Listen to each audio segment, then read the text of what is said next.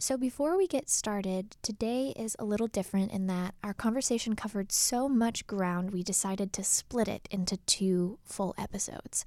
So, we'll get onto today's half, and the next week we'll release the next half. You do not want to miss either of them, I promise. Enjoy!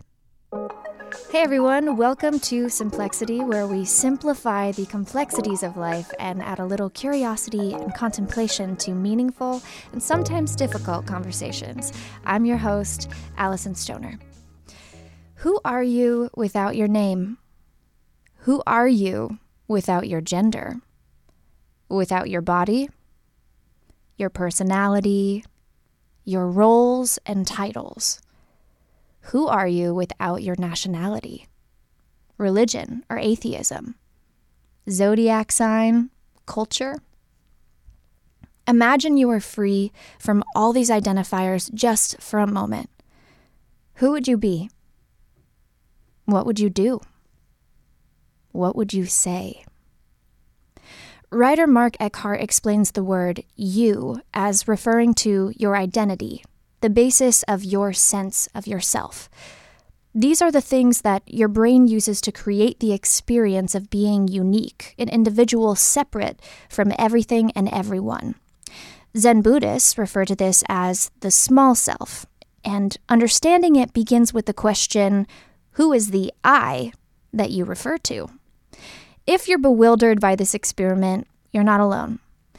You ever hear the term, you're your own greatest obstacle? What if this weren't just a metaphor, but literally true? And the answer to finding out who you are was stepping beyond yourself into emptiness? Now, careful, I'm not being fatalistic or nihilistic. I'm not talking about wrestling with your ego or calling yourself worthless. But what if all the hours we spent focusing on our physical bodies and the material world, on analyzing our feelings and sensations, reprogramming our thoughts, and explaining ourselves was actually not our real selves? That's right.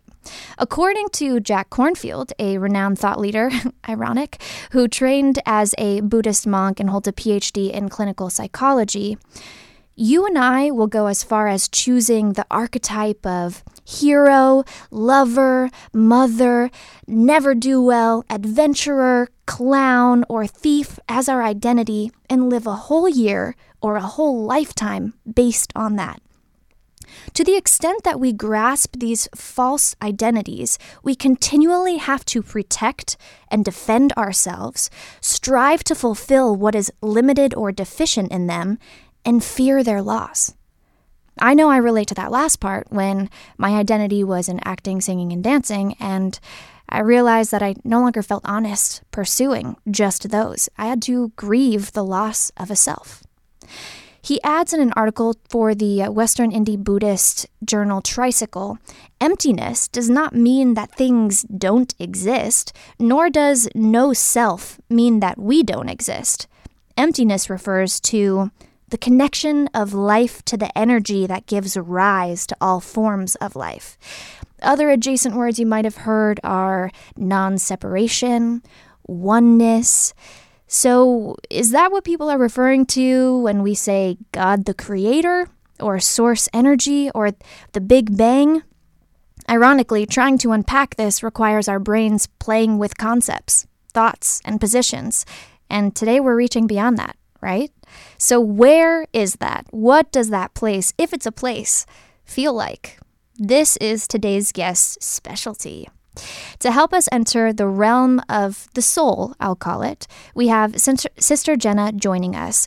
Her small self has had a towering impact. She's a globally revered wisdom teacher, host of America Meditating, the number one radio show on meditation, and founder and director of Brahma Kumaris Meditation Museums. Half Indian, half African, and raised in America, she's traveled to 80 countries meeting with heads of government, to Fortune 500 companies, to children in villages, to folks taking their last breaths, decoding critical current issues, and bringing clarity, power, insight, and love. During the first half of the conversation, we will expand on soul matters and the process of awakening to our higher consciousness. Later, we'll, d- we'll dive into a different philosophy of time, her work with congressional leaders and celebrities, what yogic agriculture is, the business that's become of spirituality, and a few of my own personal existential questions. Please welcome to the show, Sister Jenna. Hello again. Yes. You know, every time I see you, I get this deep feeling I, that I am your mother in some previous incarnation. You're not wrong. I was on the I phone. know I look young. I was on the phone with a friend right before this episode, and I said, she has a very maternal presence in my life. so That's a good thing. let's uh, let's lay a groundwork for today. How do you interpret the self versus the soul, and how do they interact with each other? Well, firstly, I just want to say hello to everyone out there and to thank them for tuning into Simplexity. It is um, going to make a lot of shifts, and it already has shifted a lot of us. And I'm also following it on Spotify. Just FYI. Good to know. I think your opening basically defined it already. Self is when you are very attached to the roles that you're playing. It's an attachment to the role, the labels, and it's important. We can't move through this thing called life without considering myself to be a man, a woman, a Jew, an atheist, black, white. It gives us some sort of a form because the world is in that collective consciousness. Hmm. But when we get into quiet moments, and maybe when we're lying down or just having a moment in the car, the soul functions a lot. And so the soul is more the um, container, the deeper essence of the all. In meditation, it is the soul that goes inside of itself to discern do I need to keep feeding the limited self, Hmm. which are the identifications, or do I need to remember my sentient existence, which is an energy that radiates love or peace and purity in the role, Hmm. in the self? And what we are witnessing now is that we're missing feeling the essence of the soul in the self. Does okay. that make sense? So Sure. I might be the president of the country or a CEO of a corporation, but there's no soul in the business or in what I'm doing. It's just my role, my title, and nobody feels the virtues of your presence. So Hmm. it's not sustaining our souls at a deeper, meaningful level. It's just at the surface. So self is connected to a lot of physical identities, and the soul is the engine. It's where everything is actually taking place, and that's where we need to spend more time is with the soul. And if you want to feel a sense of how do I know or understand where the soul is, hmm just imagine the soul resides right behind your two eyes. And the energy of who you are is just there. Hmm.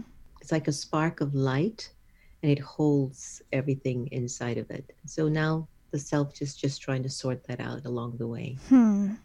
And I know over the years, philosophers, neurosurgeons, religious leaders alike have encountered difficulties in trying to locate the soul in the physical anatomy of our being. Some choose the pineal gland, some the heart, some the brain. But what we can't ignore right now is all of the mounting evidence from things like biocentrism or even quantum theory that are pointing to the fact that we are more than just clocks with parts Mm. inside that help us tick, that there really is a force beyond. Now, what that looks like, of course, is sort of this mysterious place that we're playing inside while we're inhabiting these bodies.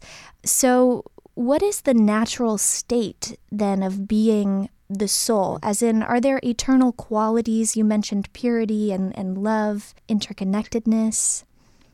It's not the state that we're experiencing right now in the country. That's for sure. Yeah. And how can we differentiate what we're seeing in our country from being connected to the soulful space? I speak to hundreds of thousands of people. When you're not at peace with your conscience and you're not at peace with yourself, if for whatever reason you have given sorrow to someone or taken sorrow from someone, that's your proof. Hmm. You're not being yourself, you're not in the real essence of the soul. It's incredible because we're in a culture right now that being outside of the awareness and the experience of the soul is normal. To be caught up in rage and deception and anger and uh, frustration and fear sells. And there's a tribal connection that's um, amplifying. That's giving folks permission that that's normal and that's the way to be. Hmm. But I can assure you that when every single one of those people put their heads on their pillow at night, they're not at peace. Hmm. Because the soul is very sentient, Alyson. It's um it's like a baby actually. It's very, very pure. And when it moves away from that original essence of itself, it then creates not only a ripple, but a ripple that doesn't stop. It's sort of like have you ever heard um what's that instrument when you bang the it not tam it's a tambourine? Remember when we used to be in band or music, you'd bang these tambourines and it was just and it goes on and on and it just reverberates. Hmm. So whenever we go Cymbals? against the, there we go, exactly. And whenever we go against that original essence of purity and peace, it's so painful to the self. It's clamorous. It's yeah. Hmm. Yeah. I can feel it in my bones when I imagine that sound mm. clanging back and forth. And that's really interesting. So we go ahead. I've worked with the National Organization for Missing and Exploited Children, and I've also done a lot of work with the trafficking of organizations that are helping to reduce trafficking of children. And every time I walk into the that particular environment and atmosphere, my whole system gets shaken, like those mm-hmm. cymbals. And it becomes so super clear how absolutely unnatural this energy is.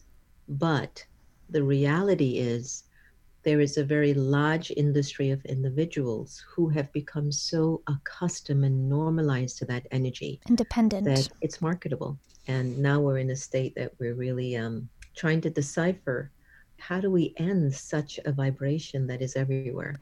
And i think work like what you're doing is what's going to help to reduce it. And you also have an acronym that you use to sort of help explain what uh, uh-huh. suppresses and interferes with this returning home. What is it and what does it mean? Algae, right? yes. What yeah. is algae? Okay, so it's an acronym I use a lot. A stands for anger, L is for lust, G is for greed, A is for attachment, and E is for ego. And whenever you go against the original power of the soul, it's because of algae. When you watch other people acting up, they're under the influence of algae. This is not who they really are. And hmm. they too don't really want to be that way.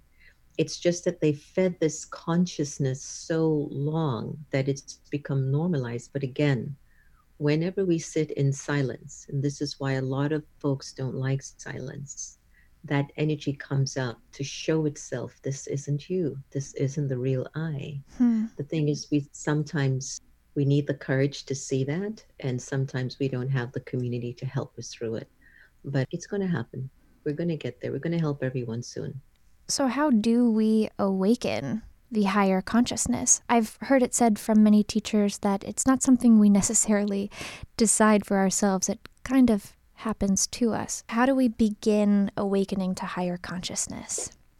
I don't know if there is a specific method in doing that, other than my recommendation to everyone is start to listen to the voice behind the thoughts. So let's say I have a thought that um, I would like ice cream. Mm-hmm. And there's another voice that says, you can't gain one more calorie. So listening is to that voice the one that consistently tells you what what the truth is and and where you really are and so when we practice to listen honestly to the self we don't have to tell the whole world but if we start to just listen honestly to the self to that voice behind the thought mm-hmm. And sometimes write that down. Put it down in your in, in your notebook on your phone, write it in your journal, revisit it. Because that's the voice that is real you. Hmm. So even the voice behind the inner critic. That's Yeah. the first step, and we're becoming observers of the inner critic, the inner ally, all of the different personas that kind of exist within. Sort of, because what's happening, uh, Alyson, is that we're so caught up in the self that we're not paying attention to the soul, Right. right? So the self is the distraction and the soul is the real essence. Right. And there are many models that we can find with a simple Google search of how to awaken consciousness. There's there's sort of a, a four step way, and I, I do apologize for forgetting the source right now. But essentially, if you look at it in the four stages, that the first stage you're becoming aware of the world around you, the culture scape of source, and that's where much of humanity is operating. And then second stage is becoming aware of the world inside you. And that's sort of where the awakening is beginning because you'll ask the questions about the questions and you'll inquire about the superimposed ideologies that you've adopted. The third stage is the world you choose. You be, can be, start becoming an agent of change within that. And that's uh, stage four is when you're more aware of the super consciousness, the larger, I think, supreme self is what Mm. I've heard Yeah. you mention before. So, a few more questions, soul related, before we sh- shift genres. Since we're in physical earth suits while we're here, what is the wisest lifestyle to lead for our soul's development? I said it earlier get into the habit of not giving sorrow or taking sorrow from anyone. This is this is it.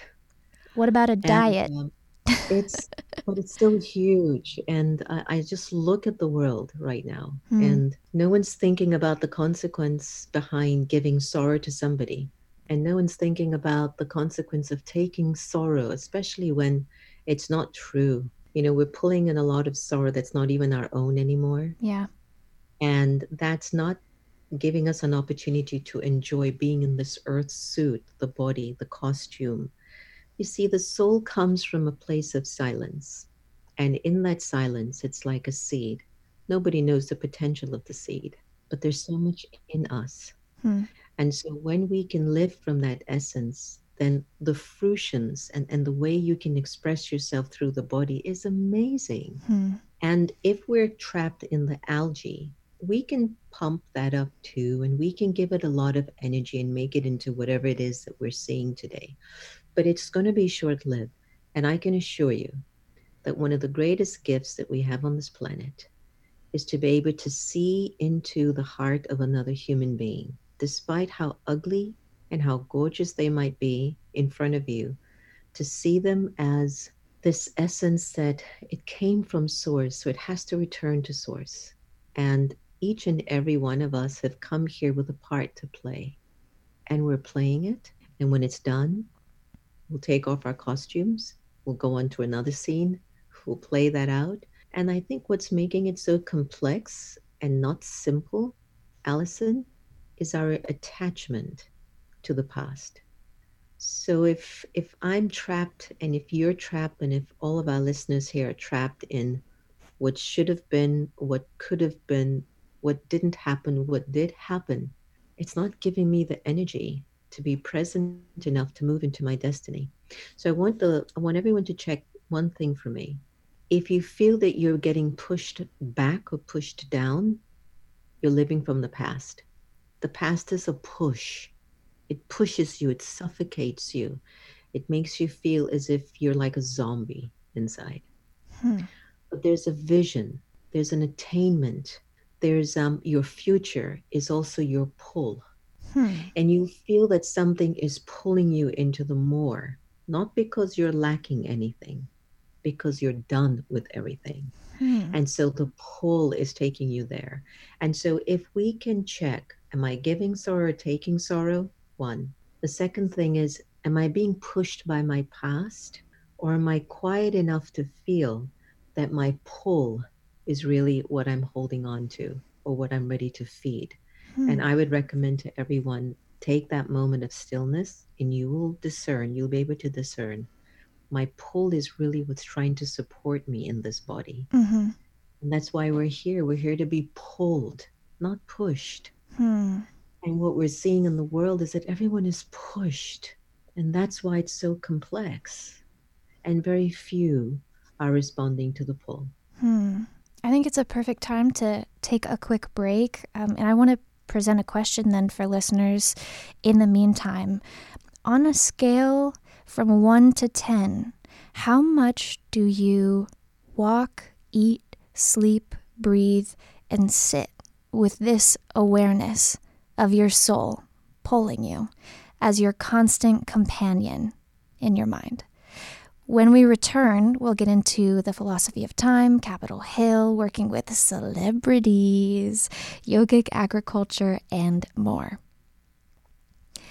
Welcome back. We're here with Sister Jenna talking all things soul and consciousness.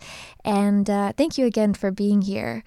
I want to ask you about the philosophy of time. Instead of seeing human history as linear, um, Brahma Kumaris have a different understanding, if mm. I'm not mistaken. What is the cycle of time and, and what are the four ages?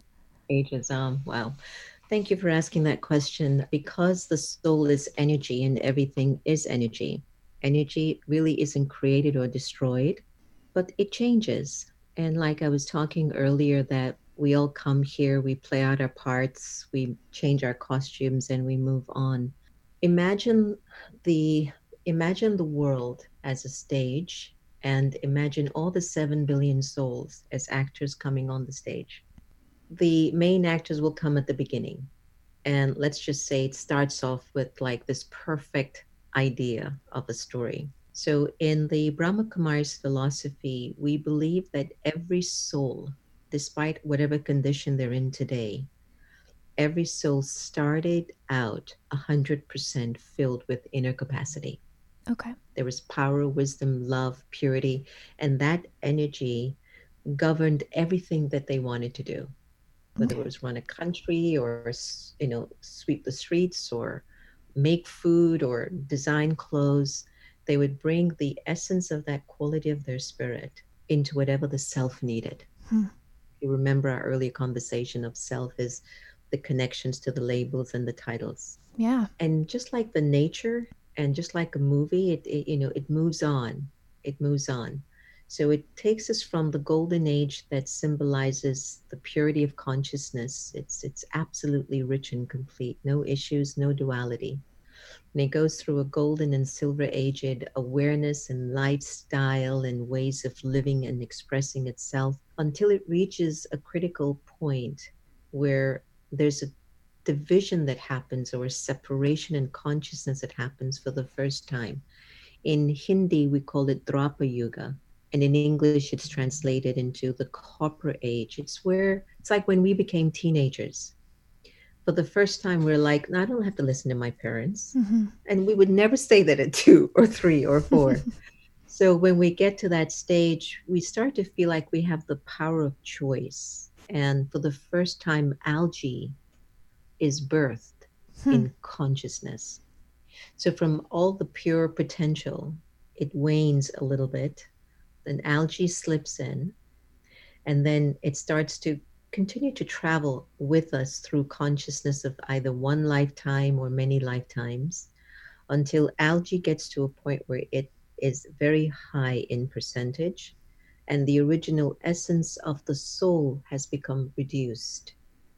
So, looking at that as a cycle of time or going through a movie from the beginning to the end, you realize that at that critical point where it's ending to almost begin, there's a big opportunity where big changes happen, a big shift that starts to take place, maybe similar to what we're seeing in the in America right now. I've shared with so many leaders and individuals of influence, don't worry about what we're witnessing now. I know it's dark, but it's because the light in the consciousness of many people is increasing. Mm-hmm and the darkness can feel it. So it's kicking and screaming and doing whatever it can to stay in the movie, right? So the cycle of time is that nothing really ends. It continues, but we go through different periods. So we've had opportunities in our lives where we've been in relationships and we've told ourselves, I will never, ever commit to another person like this again. And we're like, yes. Then after two, three years, they're like, I was done with anybody like that. Then on the fourth year, how did I end up with this person? He was just like my my past person and this past person, which means everything keeps going around, kind of reminding us, have you gotten it? Do you understand? Spiral staircase of lessons. Yeah, did you get it? And it's better for us to be in a cycle rather than in linear because I think we miss a lot of the the beauty of feeling this this continuity of things. And when it's cyclical, you kind of will look forward to it. I remembered I was working with somebody who was a very harsh leader. And I remembered having a choice. I can really go really negative with this person, or I can wait until I get my turn of being in charge. Hmm. It's because I know there's a cycle. And so why it's important to understand this the the cycle of time it's because the cycle of time is governed by the philosophy of karma. And when you understand the philosophy of karma, you understand that there is um, it's a scientific law. There is an essence, there is this ability where there's a cause and effect. Mm-hmm. A boomerang, what goes around comes around. So the cycle basically says no one gets away with anything, but also everyone inherits everything. I feel like all of us get a chance. Every one of us will get a chance. It depends on how much of the essence of the self you bring into your journey while you're playing out your cycle. Hmm. So just imagine it to be a movie or imagine it to be the seasons that change. No one's going to stop it. It's the law the universe. And by accepting that we're in a cycle, I think it gives us more more of a sense of responsibility and mm-hmm. accountability mm-hmm. Be the best that we can. That's the word that came to mind.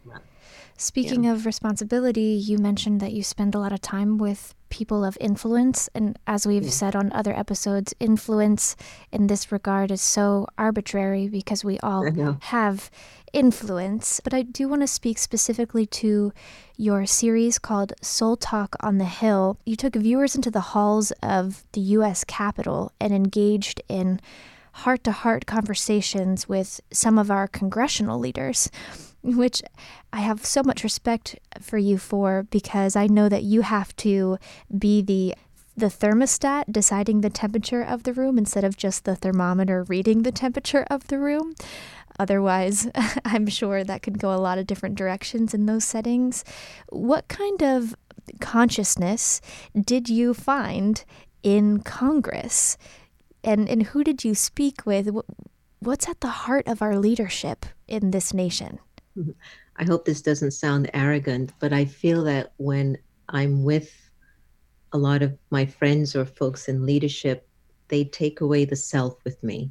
Hmm. So when I did the first series of filming, I never experienced one of them sitting there with themselves. They were just coming from a soul hmm. and from that place of their essence, whether it was Congressman Emanuel Cleaver or Tim Ryan, who does so much good work in meditation and yoga, or Congressman Charles Rangel, who is someone I admire tremendously. He was an interesting character because he was like, I'm not into any of this spiritual meditation, uh, but you know, I'll see her anyway because she's pretty. Oh, whatever entry point it takes. Love boss. it, right? I just love him. And anyway, we ended up sitting there, and there was such a deep, profound experience. And he mm. was just the essence of this beautiful person that came across. Hmm. So when we filmed that first segment, everyone, I just knew Congress was going to be going through a lot. And we did that about three years ago, pre this current climate. And now we've got funding for our second season. And it's been interesting to try to get some GOPs to meet with me to talk about matters of the heart. But we won't stop until we get to that dimension because I know every single one of us have that. Mm-hmm. So, everyone, I feel that when I go in, I'm not there to judge. I just want America to feel hope that I, I know this is a rough road that they're traveling, but I know they have a heart and I think we need to help to infuse that more in them because they're in a culture that basically moves them away from the soul. All right, we're going to put a pause here for today. As I mentioned earlier, next week we will share the rest of our conversation and we'll do the regular mantras for us to follow along. I promise you do not want to miss what Sister Jenna has to share, so I will catch you then. As always, thank you for listening. If you think this conversation can help inspire someone, please do share it. Um, give yourself five seconds to rate and review the podcast. I would love to hear your feedback, and I'll see you next week with Sister Jenna again. This is Simplexity. It's anything but small talk. Peace.